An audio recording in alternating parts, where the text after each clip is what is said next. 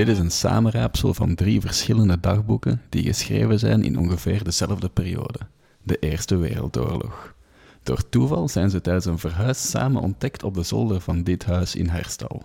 Door een gelijkaardige verloop worden ze samen verteld in deze podcast. Welkom bij Drie Levens, één Oorlog. Augustus 1914. Bonjour, mijn naam is Louis Dupont en ik ben 12 jaar oud. Samen met mijn papa, mijn mama, mijn twee oudere broers Nicolas en Léon en mijn jongere zusje Louise woon ik in Luik.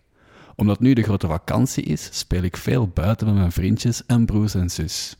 Soms help ik papa in zijn werkplaats, want hij is een timmerman. Mama help ik soms in het huishouden, maar eigenlijk speel ik veel liever buiten dan dat ik klusjes moet doen. Er is de laatste tijd heel veel te zien in de stad. Omdat België Duitsland niet vertrouwt, zijn er de laatste dagen steeds meer Belgische soldaten naar Luik gekomen, omdat we zo dicht bij de grens wonen. Ook papa helpt als timmerman mee. En samen met andere burgers en het Belgische leger helpt hij op het bevel van generaal Le Mans om de stad te verdedigen door barricades te bouwen. Spannend. Hallo, ik ben Siegfried Mittermaier. Het is vandaag 29 juli 1914. We zijn vanuit ons hoofdkwartier in Hannover, een stad in het noorden van het Duitse Rijk, naar de Belgische grens gestuurd. Ik maak deel uit van een afdeling in het leger genaamd de Oelansen. We zijn soldaten te paard die gebruik maken van lansen. Ik wou altijd al bij de cavalerie door mijn liefde voor paardrijden. Het werd ook verwacht van mij om na mijn middelbaar het leger in te gaan zoals mijn vader en grootvader. Het is nu een jaar geleden dat ik ben afgestudeerd aan de militaire academie en ziet er naar uit dat ik ten oorlog zal gaan. Na de moord op de kroonprins van Oostenrijk een maand geleden wordt de kans elke dag groter dat het tot oorlog zal komen voor ons land. Toen Servië niet inging op de eisen van de Oostenrijkers, moesten ze wel iets doen. Nu hebben wij via een telegram te horen gekregen dat Oostenrijk gisteren de oorlog heeft verklaard aan Servië. Dat in combinatie met het klaarmaken van ons leger en de geruchten dat de Russen dit ook aan het doen zijn, geeft mij weinig hoop op vrede. We worden, zoals ik al heb gezegd, naar de Belgische grens gestuurd. En omdat een oorlog met de Frankrijk ook niet uit te sluiten is, betekent dat wij van beide kanten zullen worden aangevallen. Mijn naam is Emile Leclerc. Aangenaam. Ik ben momenteel 40 jaar en ben geboren in Daaf, een klein maar prachtig dorpje nabij Namen. Maar de laatste dagen heb ik steeds meer schrik dat ik dit prachtige dorpje nooit meer zal terugzien. Ik ben al een tijdje commandant binnen de derde artilleriedivisie van het Belgische leger. Ik sta sinds februari onder het rechtstreekse commando van generaal Le Mans, die ook gouverneur van de provincie Luik is. Samen hebben we maandenlang gezwoegd om de Luikse verdediging op punt te zetten. We voelen de Duitse adem namelijk al even in onze nek blazen. Dit was een erg moeilijk proces, waarin we amper hulp kregen van de bazen van het Belgische leger. 2 augustus. Tijdens een vergadering kwam het nieuws dat het dan eindelijk tijd was. De Duitsers hebben onze oorlog verklaard. Wij konden onze laatste voorbereidingen treffen en hebben de brigades van de derde divisie bevolen om van overal in Wallonië onze richting op te komen. We hebben ze een fort rond Luik toegewezen, met als doel het Duitse leger op te houden.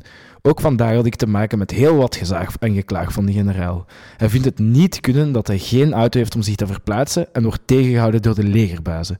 We hebben geluk dat hij de koning kent, want, waardoor dat hij toch nog zijn ding mag doen. 4 augustus. Toen ik vandaag bij Samuel, een vriendje van mij, was gaan spelen, vertelde zijn papa dat Duitse soldaten deze ochtend de grens zijn overgetrokken in Gemmenich. Ik schrok heel hard toen ik dat hoorde, want dat is maar 30 kilometer van hier. Hopelijk hebben ze ons, laten ze ons met rust en gaan ze snel weer weg. De vader van Samuel zei dat we ons geen zorgen moesten maken, maar ik voelde me toch een beetje bang. Later op de dag hoorden we in de verte zelfs knallen. Dat waren geweerschoten, zeggen de volwassenen. Ik ben dan toch maar naar huis gegaan, waar iedereen al met bedrukte gezichten aan tafel zat. Het is vrij verrassend om te horen dat de Belgen ons ultimatum hebben afgewezen. Ze kunnen toch niet denken dat zij het Duitse leger kunnen stoppen? Begrijpen zij niet dat wij dit moeten doen omdat de Fransen al voor ons de Belgische grens zijn overgestoken? Wij als cavalerie zijn de eerste de grens overgestuurd om in dichtstbijzijnde dorpen een brief voor te lezen van onze generaal von Emich. Hij is al een oudere man en heeft zelfs al in de vorige oorlog tegen Frankrijk gevochten, 44 jaar geleden. Voor de oorlog was hij de leider van het hoofdkwartier in Hannover. Nu is hij verantwoordelijk voor het leger van de Meuse. Genoemd naar de rivier die door Leutig stroomt. Onze taak is de stad en Bruggen over de rivier in te nemen om zo de weg vrij te maken voor de rest van het Duitse leger. De brief zou de bevolking moeten geruststellen en ervoor zorgen dat ze geen domme dingen doen. Op onze weg naar Vizé kwamen wij rond Gemenig twee Belgische politieagenten tegen. Dit was rond 8 uur ochtends en ze riepen naar ons om te stoppen. Ze spraken in het Frans met onze luitenant. Ze waren overstuur, maar konden niks beginnen, want zij waren maar met twee wij met 25. Hoewel ze ons doorlieten, kreeg ik toen al het gevoel dat een van de volgende confrontaties niet zo vredig zou zijn.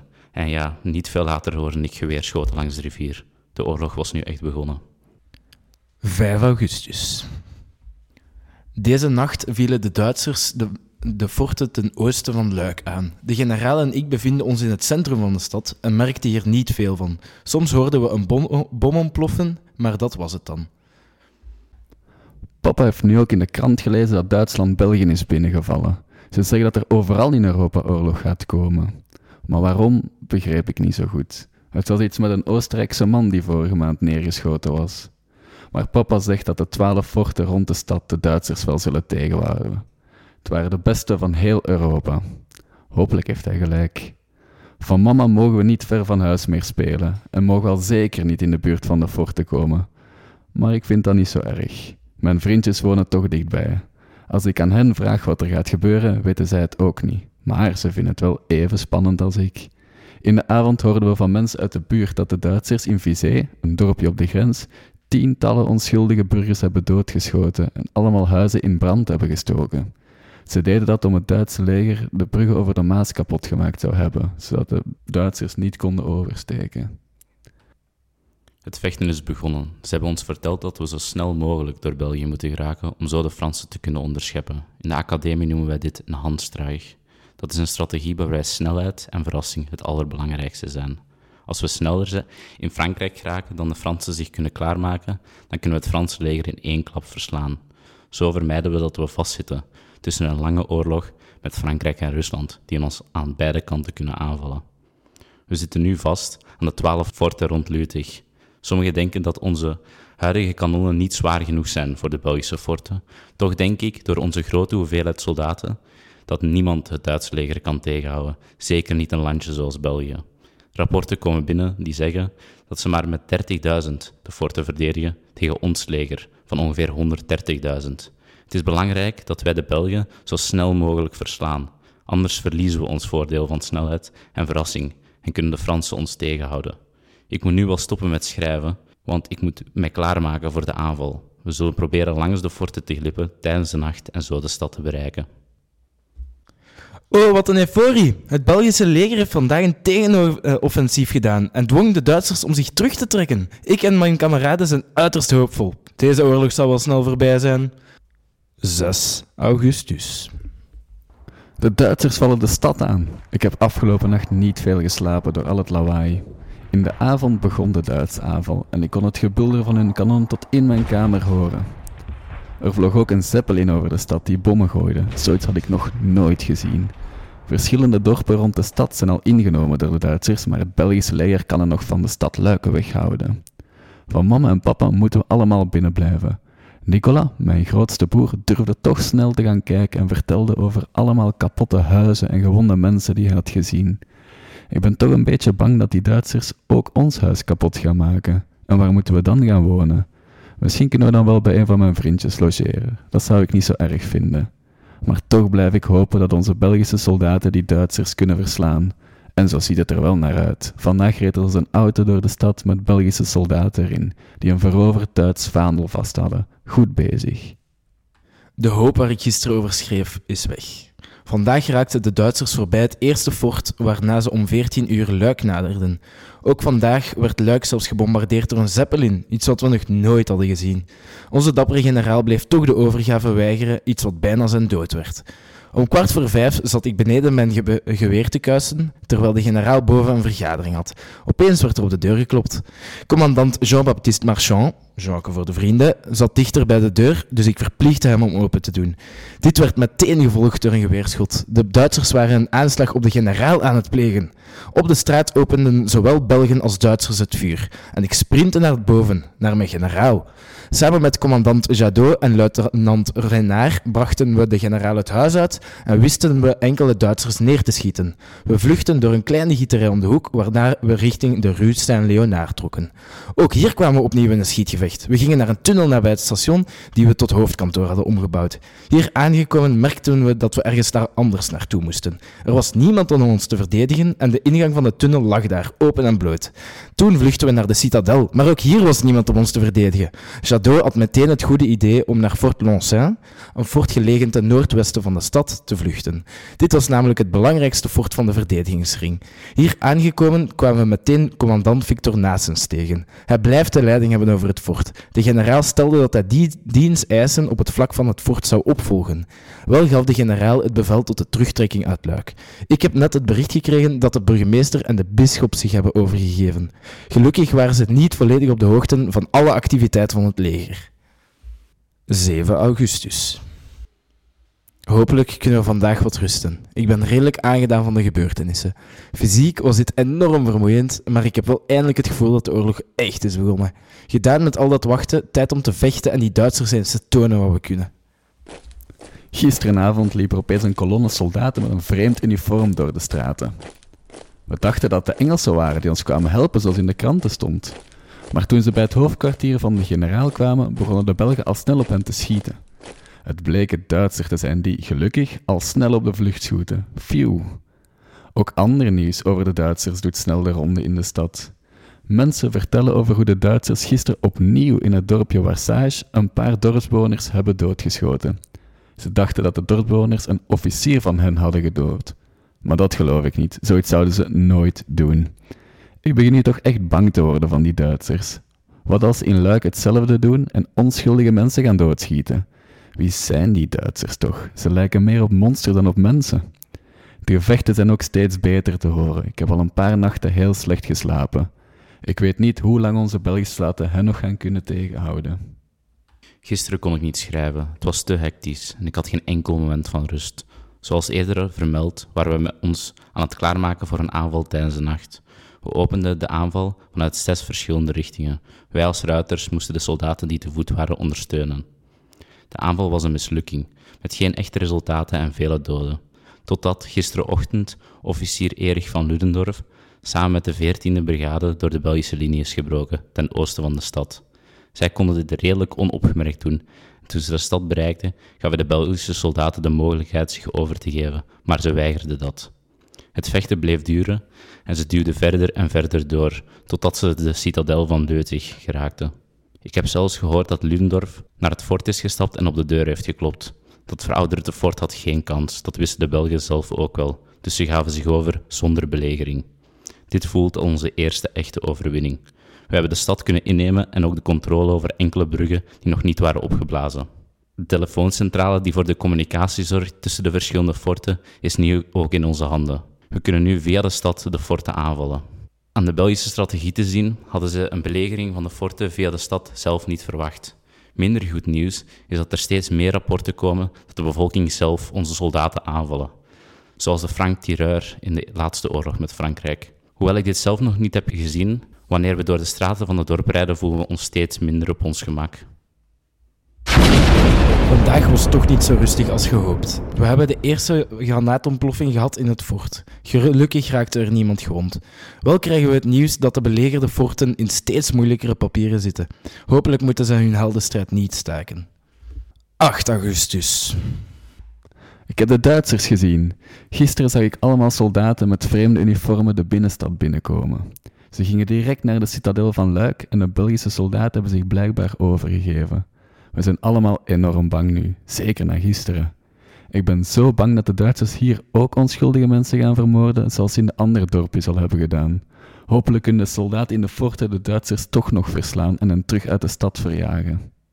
8 augustus. Ook vandaag was een rustige dag. Enkele verkenners gingen op pad, maar vonden niets speciaal. Ik heb onze oorlogsplannen lang en uitvoerig kunnen bespreken met de generaal en heb me goed kunnen installeren.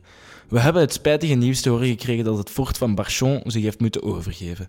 Ze hebben zich de volle vier dagen kunnen verzetten. Respect. 9 augustus. Het Belgische leger is hard aan het vechten tegen de Duitsers. Als ik geen tien jaar was geweest, had ik zeker meegevochten. Maar papa hoorde weer al slecht nieuws. Fort Barchon is gisteren blijkbaar als eerste veroverd.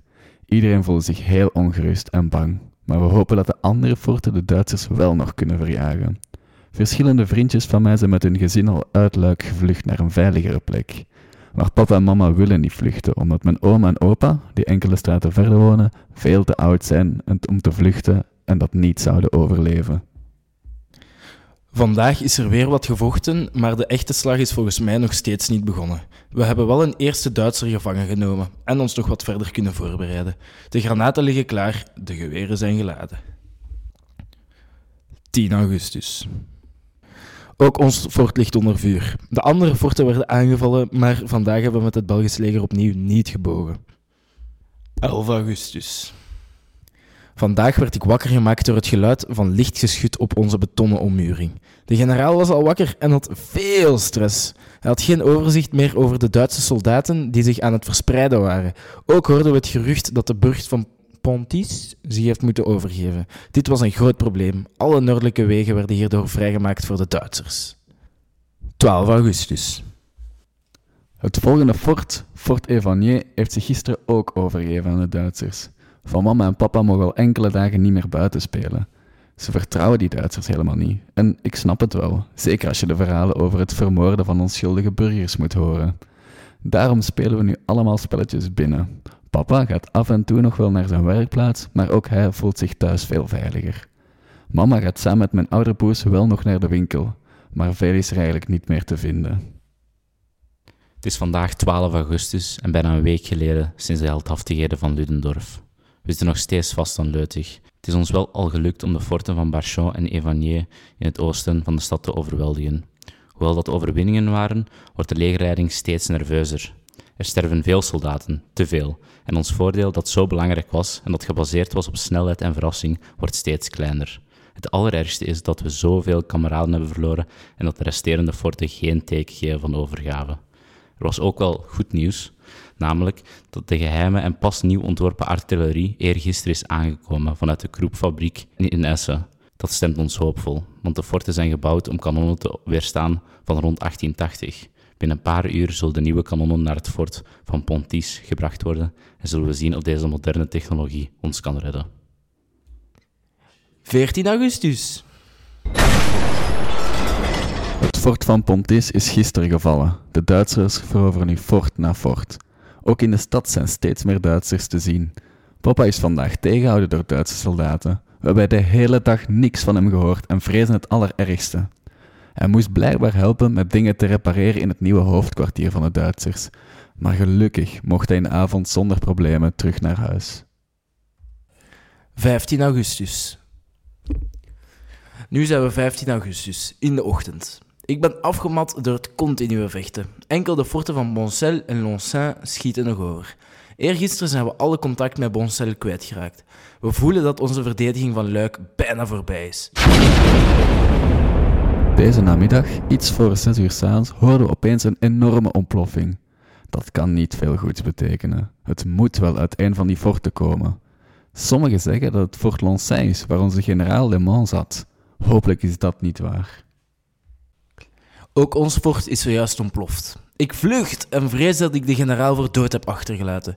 Net na de ontploffing was ik hem kwijt en waar hij stond lag een grote hoop puin. Momenteel is dat niet mijn grootste zorg. Ik moet vluchten en mij bij een ander deel van het leger vervoegen. Tijd om die vervloekte Duitsers in de pan te haken. 16 augustus. Ik schrijf dit terwijl de laatste twee forten zich overgeven, na de complete vernietiging van het fort in Lausanne.